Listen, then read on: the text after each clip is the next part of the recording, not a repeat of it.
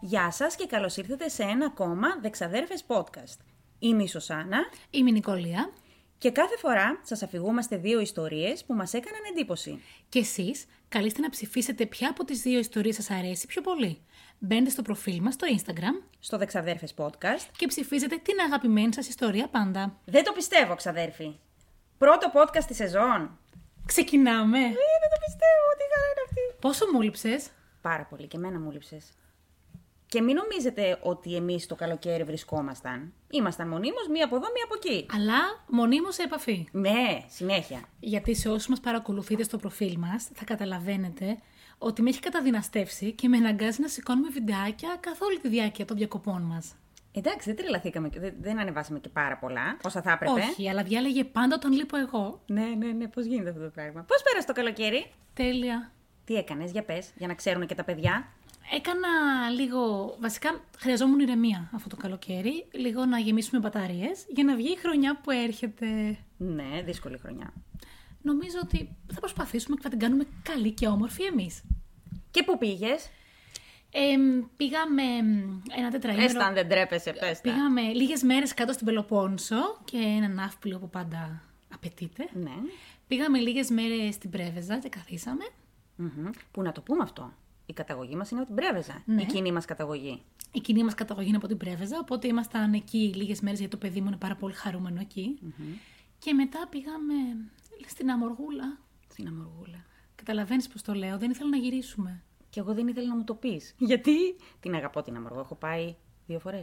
Δύο φορές. Ναι, δύο φορές. Εγώ θα ήθελα να μην έχω γυρίσει από την Αμοργό. Δεν υπάρχει το νησί. Δεν υπάρχει το αγαπώ. Μπορούμε να πάμε ξανά στην Αμοργό Μαζί, μαζί, και να ναι. κάνουμε από εκεί το podcast. Ε, εγώ του χρόνου θα πάω, να ξέρεις. Αφού δεν πήγα φέτος, θα πάω του χρόνου. Εντάξει. Εγώ λοιπόν Δεν σε ρωτήσαμε.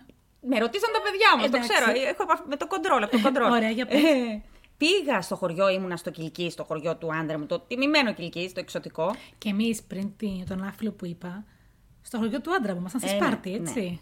Που ήμασταν με τα κορίτσια μου και, ε, και με τον άντρα μου και περάσαμε πάρα πολύ ωραία και έκατσα πάρα πολλές μέρες φέτος.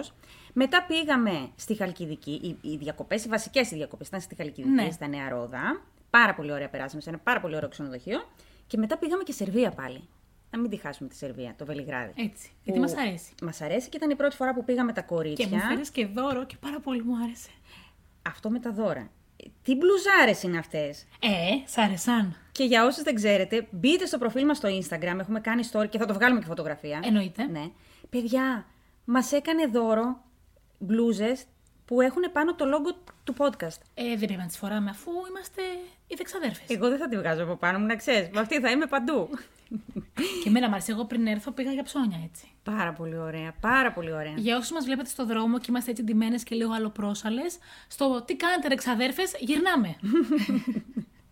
Γενικότερα ήταν ένα πάρα πολύ ωραίο καλοκαίρι για μένα. Πέρασα πολύ ωραία. Ξεκουράστηκα τόσο, αφού τις τελευταίες μέρες πριν ξεκινήσουν τα σχολεία, έλεγα Θεέ μου να ξεκινήσω τα σχολεία, να ξεκινήσω κι εγώ να ξυπνάω να κάνω πράγματα. και εγώ έτσι ακριβώς. Όχι που δεν ξυπνούσα, από τα ξημέρωτο.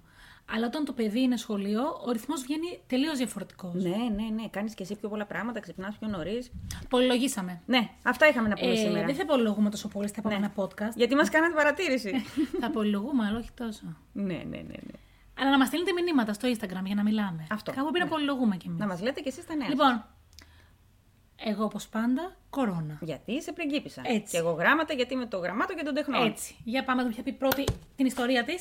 Εγώ. Εσύ. Όχι, ξεκινάω τη σεζόν. Αχ, Βεβαίω. καλή Με σεζόν. δόξα και τιμή. Καλή σεζόν, να Καλή έχουμε. σεζόν. Λοιπόν, εγώ όπως ξέρεις πάρα πολύ καλά, είμαι μονίμως με ένα Bluetooth στο αυτί. Α, έλα. Και όλοι οι γνωστοί μου το ξέρουν. Όχι γιατί έχω θέμα με την ακοή μου, που έχω λίγο θέμα, η αλήθεια, ε, επιλεκτική ακοή. Αλλά ακούω όλη την ημέρα από το πρωί μέχρι το βράδυ για εγκλήματα. Μπορεί να ακούω podcast, μπορεί να ακούω ε, βίντεο στο YouTube, όλη μέρα. Για μένα λοιπόν είναι τελείως φυσιολογικό να ακούω μία με δύο υποθέσεις εγκλημάτων την ημέρα. Και που πλέον έχω πάθει ανοσία. Αυτή την ε, υπόθεση, μόλις την άκουσα, θυμάμαι ακριβώς που ήμουνα και με το που γίνεται κάτι στην ιστορία που θα καταλάβετε όλοι αργότερα τι έγινε, έχω πάθει σοκ. Λέω, δεν είναι δυνατόν. Δεν είναι δυνατόν. Απίστευτη ιστορία. Θα καταλάβετε ακριβώς τι εννοώ. την Ω, Θεέ ιστορία μου, αυτή Πτώματα θα έχει. δεν είναι γνωστή ιστορία. Πτώματα θα έχει. Έχει, ναι. Να, έχει, αυτό έχει. ξέρα. Την άκουσα από ένα podcast το οποίο έχω ερωτευτεί τώρα τελευταία. Λέγεται Murder with my husband. Ναι. Βρισκόμαστε λοιπόν το 2006, 25 Δεκεμβρίου, στο Grand Γκρέντελ, Glendale, της Αριζόνα, κάπως έτσι. Ο Ντόν Βόλερ, ο οποίος είναι ένας παππούς, ο οποίος περιμένει όλη την οικογένεια με τη γυναίκα του να φάνε όλοι μαζί Χριστουγεννιάτικα. Πηγαίνουν όλα τα παιδιά, πηγαίνουν όλα τα εγγόνια, αλλά ο 18χρονο Ράιαν Βόλερ δεν έρχεται ποτέ. Εγγονός. Ε, γιος. Γιος. Γιος. Ε, ήταν από ό,τι κατάλαβα το μικρότερο από τα αδέρφια. Περνάει η ώρα, τον παίρνουν τηλέφωνο, δεν το σηκώνει, μηνύματα δεν απαντάει και αρχίζουν και ανησυχούν. Τέλος πάντων, τρώνε οι άνθρωποι φυσιολογικά. Ατάραχη παρόλα αυτά. Περιμέναν να έρθει. Εγώ αυτό κατάλαβα. Και καταλαβαίνει ότι κάτι δεν πάει καλά. Αφήνει το βράδυ να περάσει. Περιμένει, σου λέει αυτός κάποια στιγμή θα εμφανιστεί. Δεν είναι δυνατόν. Και την επόμενη μέρα το πρωί, επειδή υπάρχει και αυτό το ένστικτο του γονιού, καταλαβαίνει ότι κάτι πάει πολύ στραβά και αποφασίζει να πάει μέχρι το σπίτι του που είναι στο Φίνιξ της Αριζόνα, αλλά ταυτόχρονα καλεί και την αστυνομία. Οπότε φτάνουν μαζί. Φτάνουν ταυτόχρονα στις 11 περίπου το πρωί και κάνουν αυτό που λένε στην Αμερική το welfare check. Είναι τύπου έρχομαι απλά για να δω τι κανει να ελέγξω αν είσαι καλά. Χτυπάνε την πόρτα και δεν ανοίγει κανένας. Ξαναχτυπάνε την πόρτα μπροστά η αστυνομία και από πίσω ο πατέρας. Και κάποια στιγμή ανοίγει την πόρτα ο Ράιαν, Ο 18χρονο. ο 18χρονο, ο γιος του, και τον ρωτάει η αστυνομία: Όλα καλά, είναι όλα εντάξει. Και με το που ανοίγει την πόρτα συνειδητοποιούν ότι το μισό του πρόσωπο είναι μαύρο, μελανιασμένο, χτυπημένο φουλ. Ναι. Και ότι σε όλο το σώμα του έχει γρατζουνιές και μελανιές. Τον ρωτάνε τι έγινε και τους κοιτάει παγωμένος. Δεν απαντάει. Τον ρωτάνε θέλεις βοήθεια. Συνεχίζει αυτός να μην απαντάει. Σκύβουνε μέσα, καταλαβαίνω ότι κάτι έχει γίνει, σκύβουνε μέσα στο σπίτι και βλέπουν μια κοπέλα να ξαπλωμένη στον καναπέ. Και τον ρωτάνε, αυτή είναι η Χέδερ, γιατί τους είχε πει ο πατέρας ο πατέρας του ότι είναι με μια κοπέλα τη Χέδερ, μήπως κάτι έγινε, μήπως λείπουν μαζί. Και λέει αυτός, δεν ξέρω. Αυτοί τώρα οι αστυνομικοί αρχίζουν και παίρνουν ανάποδες. Δεν ξέρω. Είναι μια Δεν κοπέλα ξέρω. ξεπλωμένη στο σαλόνι μου, αλλά δεν ξέρω. Ναι. Και του λένε, μπορούμε να μπούμε μέσα. Όχι. Και αυτός αρχίζει και γίνεται πολύ επιθετικός. Και ότι όχι, δεν θέλω και δεν ξέρω και αφήστε με και τέτοια. Καταλαβαίνω ότι κάτι πάει στραβά. Του λένε, δεν κατάλαβες, θα μπούμε στο σπίτι, δεν υπάρχει περίπτωση. Και μπαίνουν. Τόση ώρα ο πατέρας είναι από πίσω ήσυχο. Είναι από πίσω από την αστυνομία. Και Ναι. ήσυχος. Καταλαβαίνει και αυτός ότι κάτι δεν πάει καλά, αλλά δεν τους ακούει τι λένε. Του είχε πει η αστυνομία ότι άσε να πάμε εμείς πρώτα και, μετά, και μετά θα μιλήσεις εσύ. Μπαίνουν μέσα στο σπίτι και βρίσκουν την κοπέλα νεκρή στον καναπέ. Ήταν όντως η Χέδερ. Ναι. Ήταν όντως η Χέδερ και κάποιος την είχε πυροβολήσει. Εκείνη την ώρα κατευθείαν τον ρωτάνε τι έχει γίνει, γιατί εσύ είσαι χτυπημένος και γιατί η κοπέλα είναι νεκρή στο, στο, στον καναπέ. Και λέει αυτός δεν ξέρω. Δεν ξέρω, δεν ξέρω. Ήταν η μόνιμη του απάντηση. Δεν ξέρω. Δεν ξέρω. Ναι. Κατευθείαν φυσικά όπως Αλλά και αυτός χτυπημένος.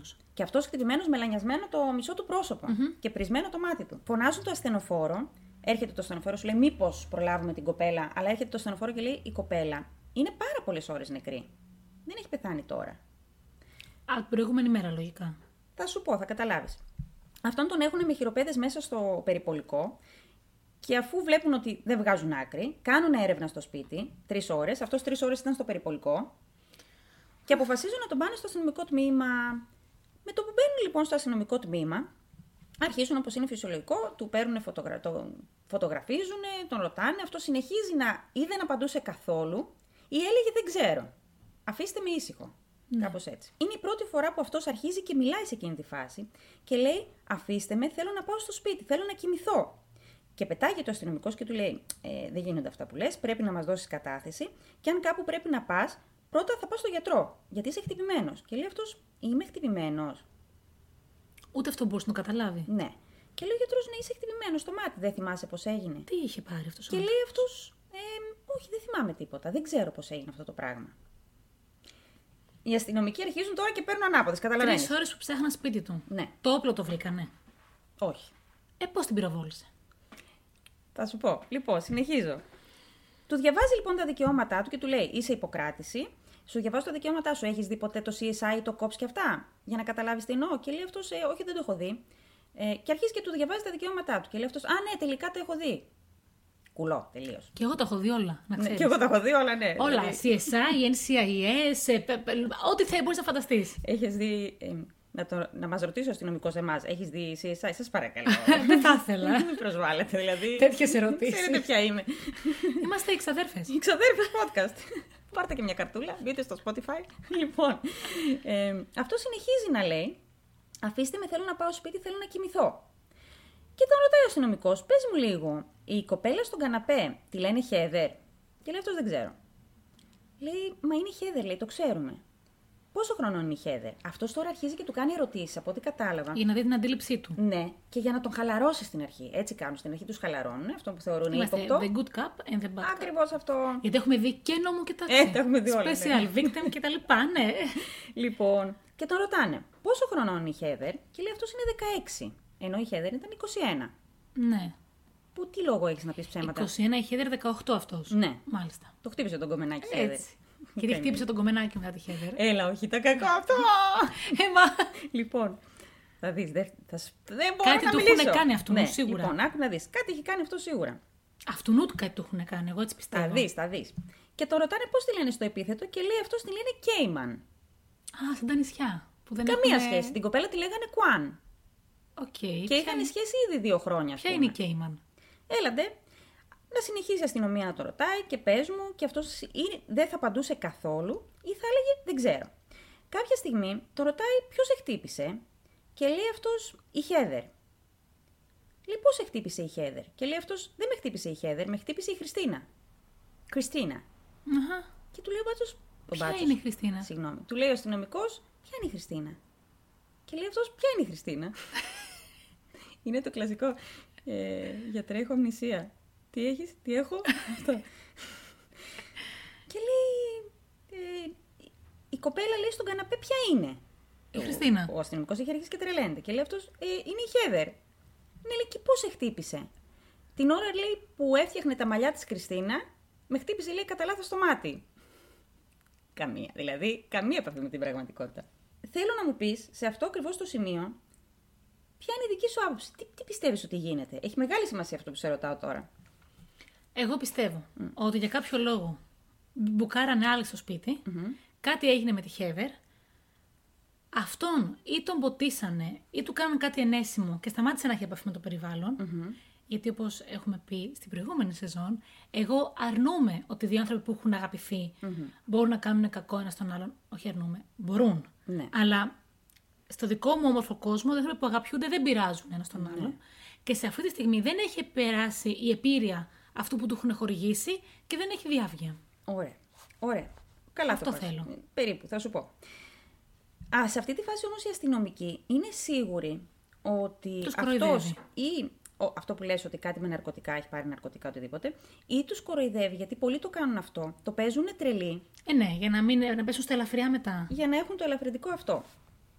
Το ρωτάει ο αστυνομικός. Ε, το ξέρεις, λέει, ότι η κοπέλα στον καναπέ είναι νεκρή. Και αυτός παθαίνει σοκ. Και λέει: Η κοπέλα στον καναπέ είναι νεκρή. Πες μου, Βίρνα. Γιάνγκο. Σαν να βλέπουμε επεισόδιο της λάμψης.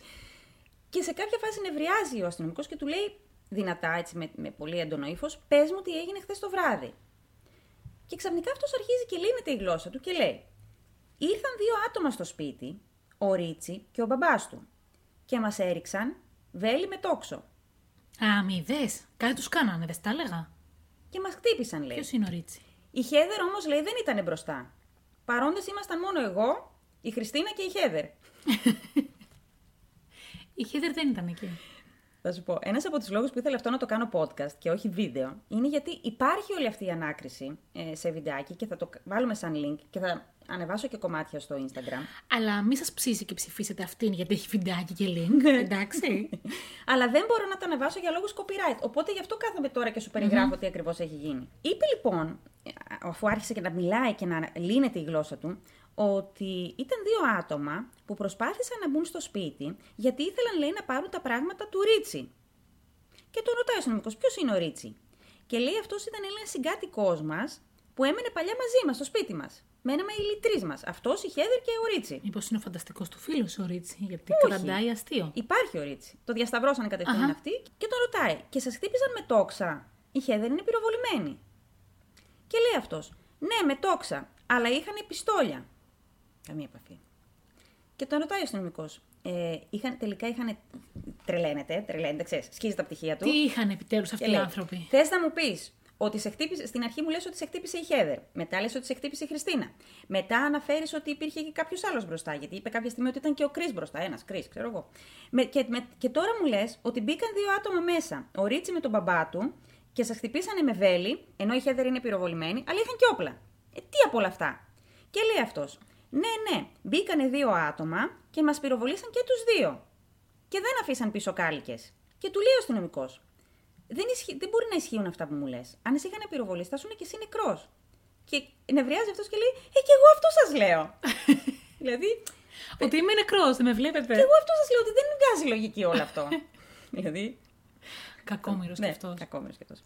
Λοιπόν, και του λέει: Θέλω απλά να σε βοηθήσω, του λέει ο αστυνομικός. Πες μου την αλήθεια. Και λέει αυτός: Σας είπα, λέει. Ήρθε ο μπαμπάς της Χέδερ και μα πυροβόλησε.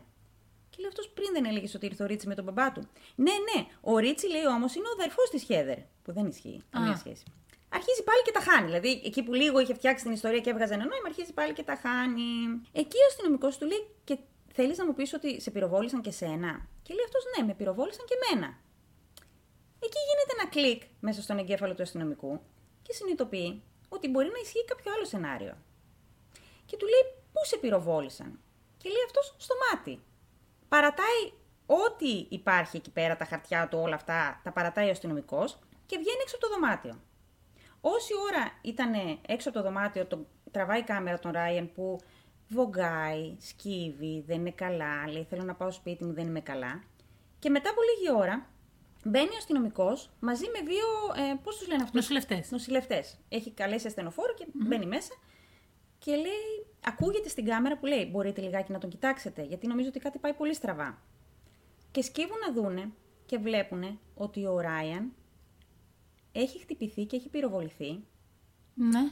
και ότι υπάρχει μια τρύπα στη μύτη του, μια τρύπα στη μύτη του που δείχνει ότι έχει πάει μια σφαίρα προς τον εγκέφαλό του. Έλεος. Απίστευτο. Η οποία τρύπα δεν φαινότανε. Δεν φαινόταν, γιατί το, το, το πρόσωπο ήταν τόσο παραμορφωμένο και μελανιασμένο. Σαν είχε φάει ξύλο. Ναι. Που κάποιος έπρεπε δηλαδή να κάνει. να το ψάξει πολύ για να δει την τρύπα. Ναι. Και λένε οι νοσηλευτές στον αστυνομικό, Δεν θα το πιστέψετε αυτό. Και τον παίρνουν εκείνη την ώρα και βγαίνουν για να τον πάνε στο νοσοκομείο. Ο άνθρωπος αυτός είχε μία σφαίρα μέσα στο μάτι του, η οποία είχε περάσει το μάτι του και είχε σφινωθεί στον εγκέφαλό του.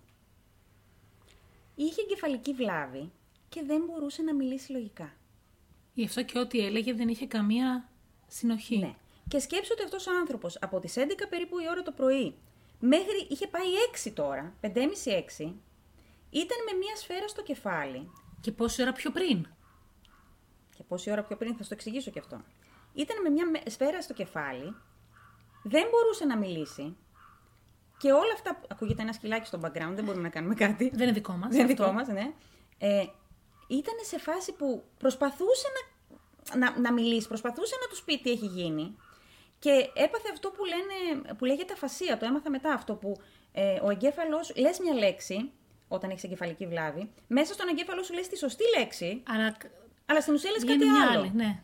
Και ο άνθρωπος αυτός υπέφερε, πονούσε και δεν μπορούσε να το πει. Το κακό είναι ότι τον κρατούσαν τόση ώρα εκεί πέρα μέσα, στο αστυνομικό τμήμα, ότι είχε έρθει ασθενοφόρο για να δει τη Χέδερ όταν πρώτο πήγαν στο σπίτι για να Αλλά δεν ήταν σιγουρευτούν αυτό. ότι ήταν νεκρή. Αλλά κανένας δεν σκέφτηκε να πει: Κοιτάξτε λίγο και αυτόν τον άνθρωπο που είναι χτυπημένος.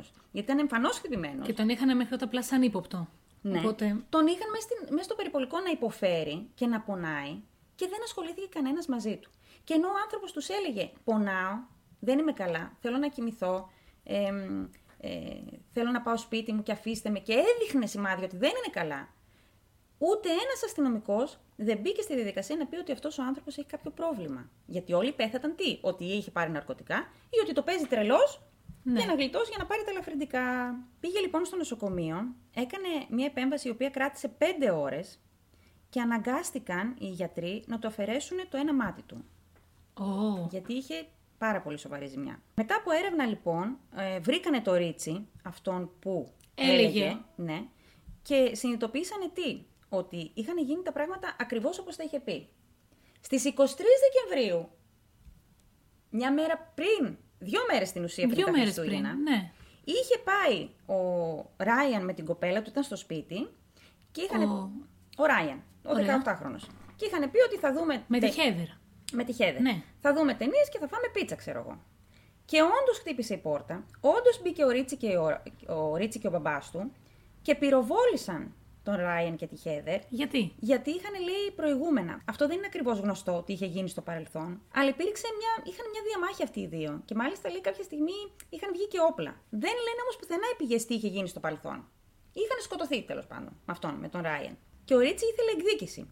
Ο Ρίτσι λοιπόν και ο μπαμπάς του ο Λάρη μπήκανε στο σπίτι, πυροβόλησαν τα δύο παιδιά και φύγανε. Όταν τους πυροβόλησαν, ο Ράιαν ήταν ξαπλωμένος, ήταν πεσμένος στο πάτωμα, έτσι.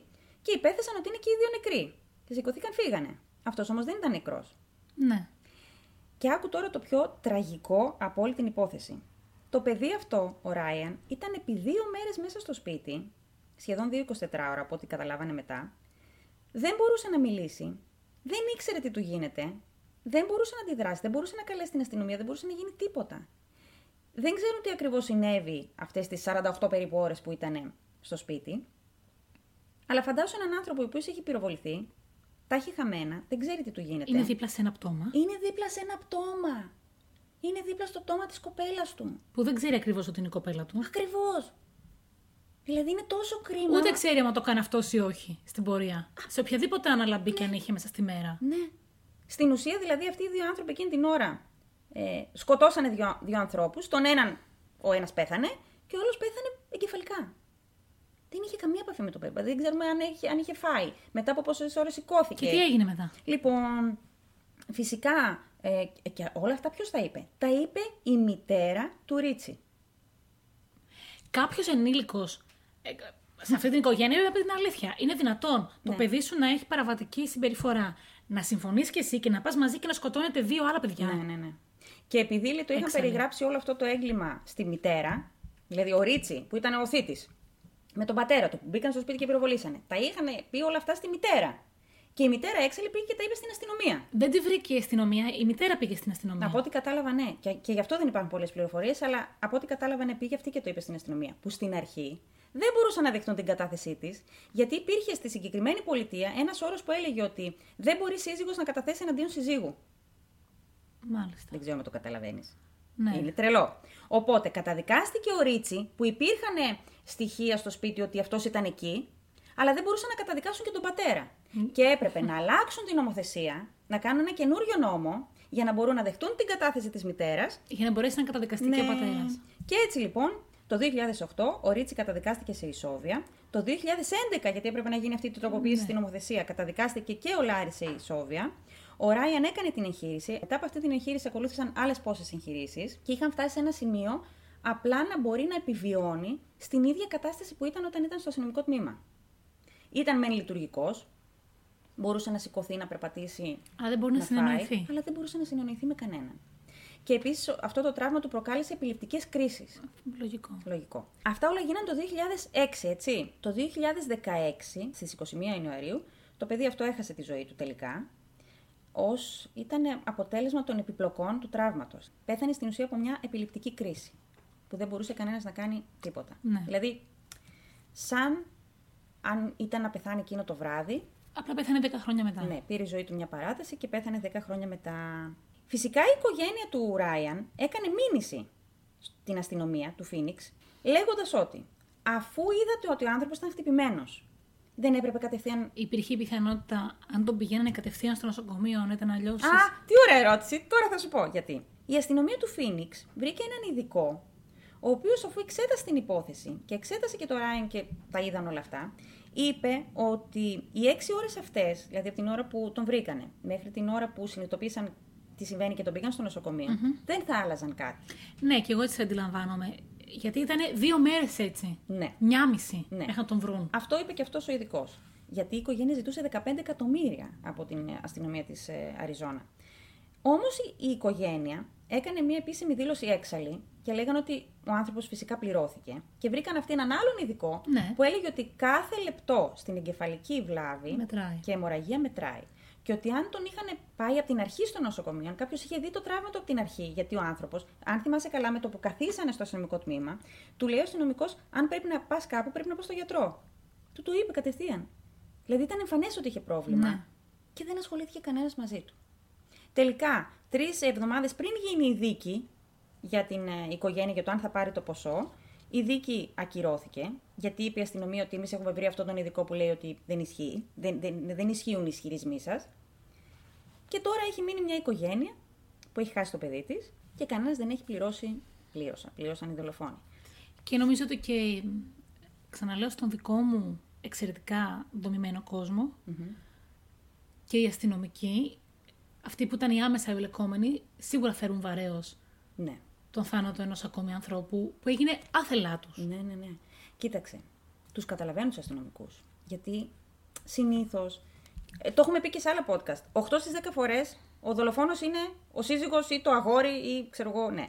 Οπότε αυτοί υπέθεσαν ότι το έχει κάνει αυτός, ότι έχει πάρει ναρκωτικά. Και ότι έχει αυτά που δυο. βλέπουν είναι και τα, αμυντικ- τα τραύματα που έκανε αμυντικά Ναι. προς αυτόν Ναι. χέβε. Α, μπράβο, ναι, σωστά. Ναι.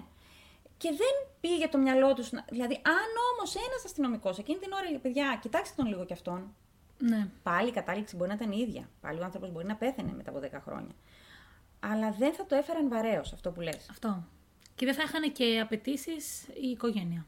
Και λέω ρε φίλε, άκουγα αυτή την υπόθεση που την έλεγε μια αυτή στο. Θα μπορούσε όμως Ναι. να αλλάξει η καταδίκη του Ρίτσι και του πατέρα του. Γιατί πήγε για μία δολοφονία, τώρα θα πήγαινα για δύο. Ε, η κατηγο... η- Ήταν δύο κατηγορίες. Για δολοφονία από πρόθεση για την κοπέλα Ναι. και απόπειρα δολοφονίας. Ναι, άρα μετά που πέθανε ο Ράιαν, θα αναβαθμιζόταν η κατηγορία σε δολοφονία από πρόθεση και για τον Δεν Ράιαν. ξέρω μα γίνεται αυτό. Δεν ξέρω μα γίνεται. Θα μπορούσε Γίνεται όμως. γιατί Ναι. δεν είναι το. Κάνε μια μεταφράση στα ελληνικά. Δεν Ναι. είναι το double jeopardy. Δεν είναι ότι έχουν καταδικαστεί για το ίδιο και δεν μπορούν να ξανακαταδικαστούν. Ναι. Έχουν καταδικαστεί μόνο για απόπειρα. Ενώ μετά είναι πραγματικά δολοφονία. ναι. Άρα θα μπορούσαν. Λέω. εγώ. Μπορούσανε. Ναι, έτσι όπως το λες, έχεις δίκιο. Δεν είναι Και τρομακτικό. νομική θα σπουδάσουμε στο τέλος. Για και νομική θα τα μάθουμε όλα στο Έτσι. τέλο, ναι. Είναι απίστευτο. Ο άνθρωπος ήταν με τη σφαίρα μέσα στον εγκέφαλο. Ήταν... Δύο μέρες. Όταν άκουγα την ιστορία και συνειδητοποίησα τι γίνεται και είπε η κοπέλα στο podcast αυτό που άκουγα ότι είχε τη σφαίρα. Έκανε έτσι. λέω, Δεν το πιστεύω. Δεν το πιστεύω. Απίστευτο. Είναι πολύ κρίμα. Είναι κρίμα. Είναι συγκλονιστική υπόθεση. Και δεν μάθαμε και τίποτα για ποιο λόγο έγινε αυτή η για συμπλοκή. βλακίες. Για Ναι. βλακίες, ρε φίλε. Για βλακίες Ναι. πραγματικά. Δηλαδή είχαν μία διαφωνία, είχαν διαφωνήσει στο παρελθόν και ο Ρίτσι θύμωσε και πει άλλο αυτό τώρα. Και πήρε τον μπαμπά του και είπε ο μπαμπάς του: Ναι, ωραία ιδέα, πάμε να τον Ναι. πυροβολήσουμε. Πραγματικά. Ξέρεις τι καλά, μπράβο μας. Ευτυχώς πήγαμε. Και τώρα ας πάμε στη δική μου Ναι. εξαιρετική ιστορία. Ναι, Για πες. Εξαιρετική. Το είπα. Είμαι σίγουρη ότι είναι εξαιρετική. Έχει πτώματα. Όχι βέβαια. Ε, πώς γίνεται αυτό, ρε φίλε. Ωραία, για πες. Πτώματα έτσι όπως το λες, δεν εχει Και αποφάσισα ότι και φέτος θα μείνω πιστή στον εαυτό μου και επειδή είναι το πρώτο podcast τη σεζόν, θα το ξεκινήσω ακριβώς με τον ίδιο τρόπο που ξεκίνησα το πρώτο podcast τη προηγούμενη σεζόν και έτσι όπως τελείωσα. Δεν, είναι, δεν παίζεις δίκαια. Θα Γιατί? έχει πάλι γυμνές. Γυμνές όχι, όχι, όχι, δεν έχω καμία γυμνή. Ε, Που ήταν MVP της σεζόν της προηγούμενης. Ήταν όμως η βαρόνη μου, Ήταν, παραδέξου το. ήταν, ήταν MVP. Όχι, όχι. Ξεκινάω απλά με μια ιστορία που διαδραματίζεται σε νησί. Α, ωραία. Για να πάμε έτσι καλοκαιρινά, γιατί είπαμε ότι μέσα από αυτά τα podcast, αν εξαιρέσουμε ότι όλοι όσοι μας ακούνε θα ξέρουν καλύτερα τους εαυτούς μας από ό,τι τους ξέρουμε εμείς, θα ξέρουν και γεωγραφία. ναι, ναι. Λοιπόν, είμαστε λοιπόν το 1943 Α, βέβαια. Ναι. και θα μπορούσα και πιο πίσω, αλλά είπα να μένω στο 43. καλύτερα, Ναι. ξαδέρφη, ναι. Κατά τη διάρκεια του Δεύτερου Παγκοσμίου Πολέμου και είμαστε στα νησιά Κέι ή Κάι, όπως είναι γνωστά, της Ινδονησίας, στον Ειρηνικό ωκεανό. Οκ. Κάπου εκεί βρίσκονται αυτά τα κακόμοιρα. Δεν είναι πολύ μεγάλα νησιά και πιάνουν περίπου 555 τετραγωνικά μίλια. Μου έκανε εντύπωση, Μόνο. γι' αυτό το έγραψα το 555, ήταν τρία πεντάρια στη σειρά. Και φημίζονται φυσικά για τις υπέροχες παραλίες τους και όλα αυτά τα υπέροχα που έχουν εκεί το τοπίο, τα πάντα. Βέβαια, εκεί όπως αντιλαμβανόμαστε όλοι, συνέβαιναν πολύ περίεργες και μυστηριώδεις συναναστροφές. Όχο, Το βλέπω, να έρχεται. Εκείνη τη χρονιά, οι Ιάπωνε στρατιώτες, είμαστε στο Δεύτερο Παγκόσμιο Πόλεμο, Είπες οι Άπωνες και εγώ κατάλαβα οι Άπωνες. Και λέω, ποιες είναι αυτές οι Άπωνε. οι Άπωνοι καρδιά, ναι. οι Ιάπωνε στρατιώτε έμειναν εκεί σαν μια ομάδα παρατήρησης και ανέφεραν τι βλέπανε εκεί. Είπαμε, είμαστε στο Δεύτερο Παγκόσμιο Πόλεμο. Τύπου βάση. Ε, Παρατηρητήριο. Ωραία, οκ. Τώρα σε 555 τετραγωνικά Ε, ναι, τη βάση. μίλια, τη βάση να. Ναι. Και λέγανε οι άνθρωποι λοιπόν πως ήταν περίεργα πλάσματα στο νερό, να περνάνε, να διαβαίνουν δίπλα τους, με πρόσωπο και άκρα ανθρώπινα. Ναι. Αλλά το στόμα αυτών των πλασμάτων ήταν σαν κυπρίνου. Δηλαδή, γεμάτο με δόντια και βελόνες. Σε βλέπω, με κοιτάς λίγο έντρομη. Υπολόγιζαν λοιπόν πως αυτά τα πλάσματα ήταν περίπου στο 1,5 μέτρο ψηλά, με δέρμα ροζ ισομών, προεξήχαν αγκάθια ή κάποιο είδους εχμές στο κεφάλι μέχρι το λαιμό και τους ώμους. Τα κάτω άκρα τους κατέληγαν σε πόδια βατράχου με απειλητικά γαμψά νύχια. Άρα γοργόνες δεν τις λες. Αυτό θα έλεγα τώρα. Ξεκάθαρα. Τα λες όμως κάποιο είδους αμφίβια. και θα χαιρόταν η, η ξαδέρφη σου. Η αδερφή μου. Η αδερφή μου τρελαίνει για τους γοργόνες. Και εγώ. Για γοργόνες και ράιδες. Είναι Ωραία, για Γι' συνέχισε. αυτό διάλεξα και αυτή την ιστορία. τα παρατηρούσαν λοιπόν κοντά στις παραλίες, τώρα φαντάσου. Οι Άπωνες στρατιώτες με κιάλια να παρατηρούν αμφίβια πλάσματα το 1943 να πλατσουρίζουν γύρω τους. Ευχαριστώ. Το ύφος. τα παρατηρούσαν λοιπόν σε παραλίες, αλλά κυρίως σε λιμνοθάλασσες. Ναι. Γιατί είχε και λιμνοθάλασσες στο νησί. Πού χωρούσανε. Παραδίπλα. ναι. σε μία περίπτωση εντόπισαν δύο από αυτά τα περίεργα πλάσματα να παίζουν σε μία λιμνοθάλασσα. Ε, είχαν πόδια. Είχαν χέρια, πόδια. Ε. Πόδια εννοώ δύο πόδια, όχι ουρά. Δύο πόδια. Ωραία, ναι. Στο μυαλό μου είχαν δύο πόδια έξω από το νερό. Μέσα στο νερό δεν ξέρω. να παίζουν λοιπόν και ένα άλλο να κολυμπάει ακριβώς όπως ο άνθρωπος. Ναι. Εννοείται πως υπήρξαν αναφορές πως τα έβλεπαν το σούρουπο στην άμμο και τους έμοιαζαν με παιδιά. Αλλά μόλις τα πλησίαζαν και τους καταλάβαιναν, έτρεχαν κατευθείαν να κρυφτούν. Τα πλάσματα. Με παρακολουθείς. Σε κοιτάω σαν να μου λες παραμύθι. Ναι. Έχω, έχω μαγευτεί. Για πες. Αρκετοί φαντάροι είπαν πως άκουγαν τα πλάσματα αυτά να κάνουν έναν γάργαρο θόρυβο και τα θεωρούσαν φιλικά. Αλλά ήταν πολύ γρήγορα και τρόμαζαν πάρα πολύ. Και επειδή κινούνταν πάρα πολύ γρήγορα αυτά τα πλάσματα, πολλές φορές νόμιζαν οι φαντάροι ότι πάνε προς αυτούς, οπότε τα πυροβολούσαν. Και αυτά φεύγαν ακόμα πιο γρήγορα. Δεν τα πετύχαιναν συνήθως, έτσι λένε τουλάχιστον. Και προσπαθούσαν να καταλάβουν τι ακριβώς αυτά που συνάντησαν. Υπήρξαν και μαρτυρίες που έλεγαν πως αυτά τα πλάσματα τα έχουν δει να τρώνε ψάρια. Στο μυαλό μου, είτε είναι γοργόνες, γοργόνοι, είτε ήταν αμφίβια ή κάποιο είδους μεγάλο ψάρι. Με ψάρια θα τρέφονταν, ναι. τι θα τρώγανε. Ε, ναι, τι θα τρώγανε. Και παρόλο που οι Άπωνε στρατιώτες ήταν πάρα πολύ μπερδεμένοι με αυτά που έβλεπαν, οι αυτόχθονες πληθυσμοί, γιατί υπήρχαν και αυτόχθονες Ναι. πάνω σε αυτό το νησί, αποδείκνυαν ότι δεν τους ήταν άγνωστα αυτά τα πλάσματα. Όταν ρωτήθηκαν λοιπόν για αυτά, γιατί φαντάζομαι τώρα σκάνε οι Άπωνε αυτόχθονες με τα όπλα και ρωτάνε τι είναι αυτά τα πλάσματα, με τσαμπουκά. Είπαν λοιπόν αυτοί ότι αυτά τα πλάσματα είναι η Orang Ikan, που στα Μαλαισιανά σημαίνει άνθρωπος ψάρι. Και ότι πολλές φορές τα έχουν πιάσει τα δίχτυα τους και τα αφήνουν. Ναι. Τους εξήγησαν βέβαια όταν τα πλησιάζουν πολύ, αυτά επιτίθενται. Προφανώς γιατί τρομάζουν. Mm-hmm. Άρα και αυτά φοβόντουσαν πάρα πολύ, όπως και οι ίδιοι. Ναι. Υποσχέθηκαν όμως του Ιάπωνες πως αν πιάσουν κάποιο θα τους ενημέρωναν για να πάνε να το δουν και μόνοι τους από κοντά. Τύπου Α, ήταν έκθεμα. τόσο σύνηθες για αυτούς, δηλαδή Ναι. τόσο φυσιολογικό. Ότι υπάρχουν αυτά τα πλάσματα, εμείς τα ψαρεύουμε και τα. Και όπω Ναι. καταλαβαίνεις, είναι πλάσματα που θα μπορούσαν να έχουν και αλληλεπιδράσεις με τους αυτόχθονε. Ω, ναι, δεν θέλω να μπει σε λεπτομέρειες, κατάλαβα. Ας τις αναγάγουμε μόνο σε αλληλεπιδράσεις. Έτσι ένα βράδυ, οι ντόπιοι κάλεσαν το λοχεία της ομάδας των Ιαπώνων για να πάει προς την καλύβα τους να δουν ένα ορανκάι που είχαν εκεί νεκρό. Νεκρό. Όχι ζωντανό. Πήγε λοιπόν ο λοχείας προς την καλύβα για να δει. Αντιλαμβανόταν όμως ότι οι ντόπιοι που ήταν εκεί φαίνονταν φοβισμένοι και όχι ικανοποιημένοι με αυτό που είχαν να του δείξουν. Και δεν ήταν σύμφωνοι με το ότι ε, το Ρανκά ήταν νεκρό. Σκέφτηκε λοιπόν για λίγο μήπως δεν έπρεπε να πάει κοντά να δει. Όμως υπέθεσε πως θα υπήρχε μια λογική εξήγηση σε όλο αυτό και απλά οι ντόπιοι το έχουν ε, μεγαλοποιήσει στο μυαλό τους και στην καθημερινότητά τους. Ε, ναι, ένας φυσιολογικός άνθρωπος αυτό σκεφτόταν. Όταν όμως έφτασε ακόμη πιο κοντά, έμεινε και αυτός άναυδος. Γιατί ο Λοχιέ περιέγραψε το νεκρό πλάσμα γύρω ε- στο 1,60 στο ύψος, μπορεί και 1,70, με κοκκινοκαφέ κεφάλι, με μαλλιά μέχρι τους ώμους και αγκάθια απλά κοντά στο λαιμό. Το πρόσωπο ήταν άσχημο, με ανθρώπινα πυθικοειδή χαρακτηριστικά, με χαμηλή μικρή μύτη, αυτιά, φαρδί μέτωπο, στόμα φο- φαρδί αλλά χωρίς χείλη, σαν ψαριού, με μικρά αιχμηρά δόντια, ιδανικά για να αρπάζουν και να τρώνε ένα θύραμα. Απίστευτο. Η δυσοδεία βέβαια ήταν φρικτή, κάτι που τον έκανε να φύγει ακόμη πιο μακριά. Ναι. Ο Λοχιάς ταράχτηκε πάρα πολύ με αυτό το ανθρωποειδές πλάσμα καθαρά, Το είχε ξεπεράσει από το αμφίβιο και το είχε απλά σε ανθρωποειδες Και όταν σκεφτόταν αργότερα, κατέληγε ότι με κανένα γνωστό πλάσμα που έχει δει δεν μπορούσε να το παρομοιάσει. Επέστρεψε στην, στην Ιαπωνία. Αυτά τις ομάδες δεν τις άφηναν για πάρα πολύ καιρό σε τόσα απομακρυσμένα μέρη, από ό,τι κατάλαβα. Τώρα είναι και το 43 έγινε αυτό. Φαντάζομαι μετά έλξε και ο πόλεμος, οπότε γυρίσανε. Ναι. Παρότρινε τους ζωολόγους που ήξερε εκεί να πάνε να ερευνήσουν στο νησί τι γίνεται. Α, γύρισε πίσω και τους είπε: Πηγαίνετε να δείτε εκεί, Ναι. κάτι συμβαίνει. Δεν το πήρε κανείς σοβαρά. Ε, ναι. Το γεγονός βέβαια ότι δεν είχε τραβήξει και φωτογραφίες δεν τον βοηθούσε. Ε, Και δεν το- είχε πρόσβαση ο άνθρωπος σε φωτογραφική μηχανή. Ναι. Στο τέλος τον γελιοποίησανε κιόλας. Έλα ρε. Αλλά τους γελιοποίησανε όλους. Γιατί όλοι οι Άπωνες που ήταν εκεί τα είχαν δει. Ναι. Τώρα, τι ήταν λοιπόν αυτό το πτώμα που είχαν δει εκεί. Μπορεί να υπήρχε στην πραγματικότητα ένα τέτοιο ζώο. Ναι. Έτσι, μπράβο. Αποκλειω... Καταλήγουμε καταρχήν ότι αποκλειότανε να ήταν φαντασίως των ξένων Ιαπώνων. Γιατί θα λες ότι είναι οι συνθήκες, μπορεί λιγόπιο, του είχε φτάσει σε σημείο να βλέπουν πράγματα.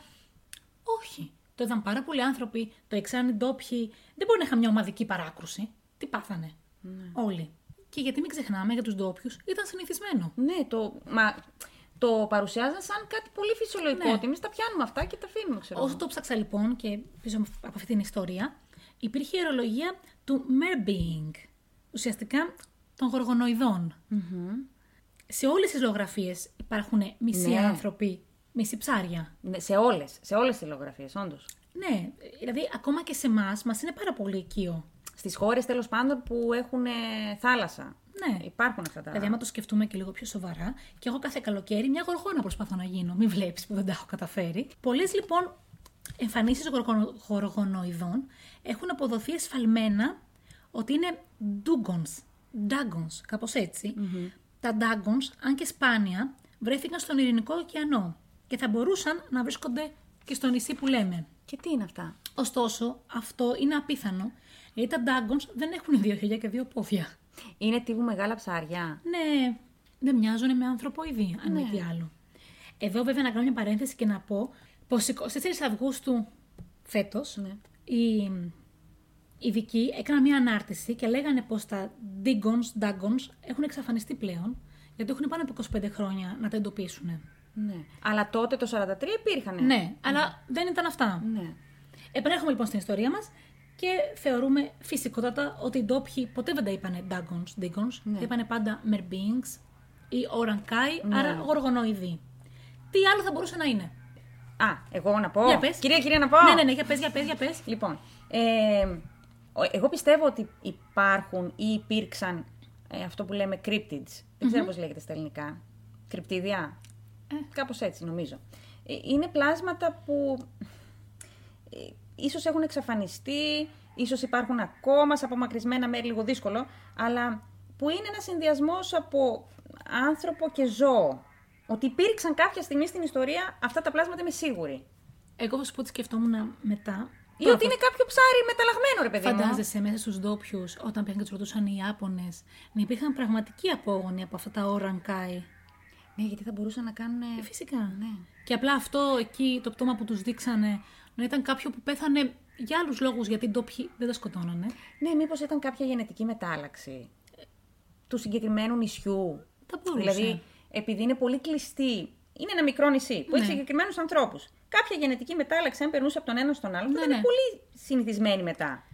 Έχουμε λοιπόν και το 1972 μια αθέαση παρεμφερούς ζ- ανθρωποειδούς στη λίμνη Ιθέτης στο Βανκούβερ πλέον. Στον Καναδά. Βεβαίως. Εφεάθε ένα πλάσμα που οι ηθαγενείς το λέγανε Pugwies, που έμοιαζε πάρα πολύ με τα ορανκάι. Υπάρχουν ολόκληρες έρευνες με βάση κάποιο άγνωστο θηλαστικό πυθικοειδές, υδρόβιο πλάσμα, που προσαρμόστηκε σε συνθήκες. Άλλωστε, έτσι ανακάλυψαν και το πολύθωμα του πραγματικού Χόμπιτ στην Ινδονησία. Το πιο. Χόμπιτ, ταινία, Ναι. στην Ινδονησία. Α, Έχουνε ναι, γίνει- θυμάμαι. Γιατί ήταν ένα πλάσμα που προσαρμόστηκε στις συνθήκες. Ναι, ναι, ναι. Και είχαν λοιπόν ένα πλάσμα αντίστοιχο και στο Vancouver που μοιάζε πάρα πολύ με το Ορανκάι. Οπότε μπορεί να ήταν. Δεν θα μου πεις πώς από το νησί μας πήγε στο Vancouver. Ναι, θα μπορούσε να είναι μια παραλλαγή. Ναι, γιατί μια... και τα Hobbit που λένε που βρήκαμε το πραγματικό απολύφωμά του είναι ένας άγνωστος τύπου πυγμαίου. Ναι, ναι, ναι. Μμμ. Έχουν γίνει λοιπόν τόσες έρευνες, τόσες εικασίες και το μυστήριο δεν λύθηκε ποτέ. ναι. Με τίποτα δεν ταιριάζαν οι περιγραφές όλων αυτών που είχαν δει και έτσι ο μύθος παρέμενε για το νησί και ήταν τα ορανκάι απλά. Και ότι λένε ότι είναι ένας πραγματικός τόπος όπου ζουν οι γοργόνες και τα γοργονοειδή.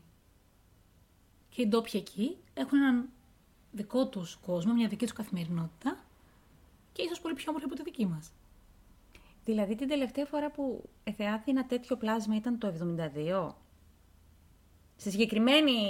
Στη λίμνη. Στη λίμνη, οκ. Ναι. ναι. που θα μου επίσης σου πω και εγώ ότι από το 43 μέχρι το 72 και μέχρι το 80 θα μπορούσε αυτό το ανθρωποειδέ ορανκάι να έχει εξελιχθεί και να μην μοιάζει έτσι πια. Ναι. Εντάξει, όχι. Ναι. Θα μπορούσε, αλλά δεν θα μπορούσε να έχει μεγάλη διαφορά με το 43. Γιατί Θα μπορούσε- η, εξέλιξη, η φυσική εξέλιξη δεν είναι τόσο Ναι. σύντομη. Αλλά έχω πολλά να πω. Για πες, για συνέχισε και, Και, θα όσο σου πω. το... και μετά σκεφτόμουν όσο ετοίμαζα την ιστορία, είχα στο μυαλό μου συνέχεια μια ταινία που την αγαπώ πάρα πολύ. Ξέρω ποια θα πεις. Πια. Αυτή που έχει τον τίτλο Water είναι, Η μορφή του νερού. Ναι. η μορφή του νερού. Δε- Ναι. Είναι Ταινιάρα. ταινία ρε του Γκυγέρμιο Ντελτόρο. Την αγαπώ αυτή την ταινία και σκεφτόμουν ότι ο ήρωας της ταινίας θα μπορούσε να είναι ο αρχηγός αυτών των πλασμάτων. Ναι, έχεις δίκιο. Και με αυτή τη σκέψη, έτσι όμορφα τα τοποθέτησα όλα μέσα μου. Μπήκανε στη θέση τους. Άλλωστε, μην ξεχνάμε έτσι, έχουμε μεγαλώσει με ιστορίες για νεράιδες. Εμείς ειδικά ναι. Ναι, Εμείς. εμένα μου τις έλεγε όλες ο παππούς μου πριν κοιμηθώ. Οπότε πώς είναι δυνατόν όταν έχεις μεγαλώσει με ιστορίες για νεράιδες να μην πιστεύεις στις γοργόνες. Τι ωραία το είπες. Λοιπόν, θα σου πω. Πες μου. Και γι' αυτό το λόγο και η, που σου έλεγα στην αρχή ότι η αδερφή μου, η ξαδέρφη έχει τρέλα με τις γοργόνες. Ε, ήμουν ένα βράδυ σπίτι και, και οι δύο κοιμόμαστε πάρα πολύ αργά. Και κάποια στιγμή, δυόμιση ώρα το βράδυ, δυόμιση, τρεις, χτυπάει το τηλέφωνό μου και το σηκώνω, είναι η αδερφή μου και μου λέει «Έλα, λέω πες μου, το ξέρεις ότι υπάρχουν γοργόνες» Προφανώς. Μιλάμε τώρα σε πολύ μικρότερη ηλικία, ρε παιδί μου. Ε, γιατί είναι φυσιολογικό. Όλοι οι άνθρωποι μας συναρπάζουν αυτές οι ιστορίες. Και επίσης αυτό που έλεγες ότι υπάρχουν εκατοντάδες αναφορές για κρυ- cryptids, κρυπτίδια, τέτοια πλάσματα ε, από όλους τους πολιτισμούς. Δηλαδή ακόμα και. Οι Σουμέροι. Α- ακόμα και στους Σουμέριους υπάρχουν ε, απεικονίσεις τέτοιων πλασμάτων. Ε, στην Αίγυπτο, στην ε, Λατινική Αμερική, στην ε, Βόρεια Αμερική. Υπάρχουν απεικο... απεικονίσει. Όταν λέω απεικονίσεις, εννοώ. Ναι, ναι, ναι. Ε, ζωγραφιές και σπ- Και σπηλογραφίες εγώ τέλος πάντων. όσο, όσο το ψάχνα, είχαν πάρα πολλά τέτοια. Ειδικά αυτό. Δηλαδή, εγώ θυμάμαι, ας πούμε, μου έρχεται πρόχειρα στο μυαλό ο, ο Ανέ. Είναι ένα πλάσμα, σίγουρα το έχεις δει. Είναι ένα πλάσμα ή θεότητα, όχι πλάσμα, θεότητα. Που έχουν, ε, υπάρχει απεικόνισή του από τους Σουμέριους που είναι μισός άνθρωπος, μισός ε, ουρά, ψάρι και κρατάει κάτι σαν τσαντάκι και Ναι, πάει ναι, κάτι ναι. σαν ρολόι. Που έχει, δηλαδή, υπάρχουν πολλές θεωρίες για το τι ακριβώς είναι αυτό. Αλλά να σου πω κάτι. Εγώ πιστεύω.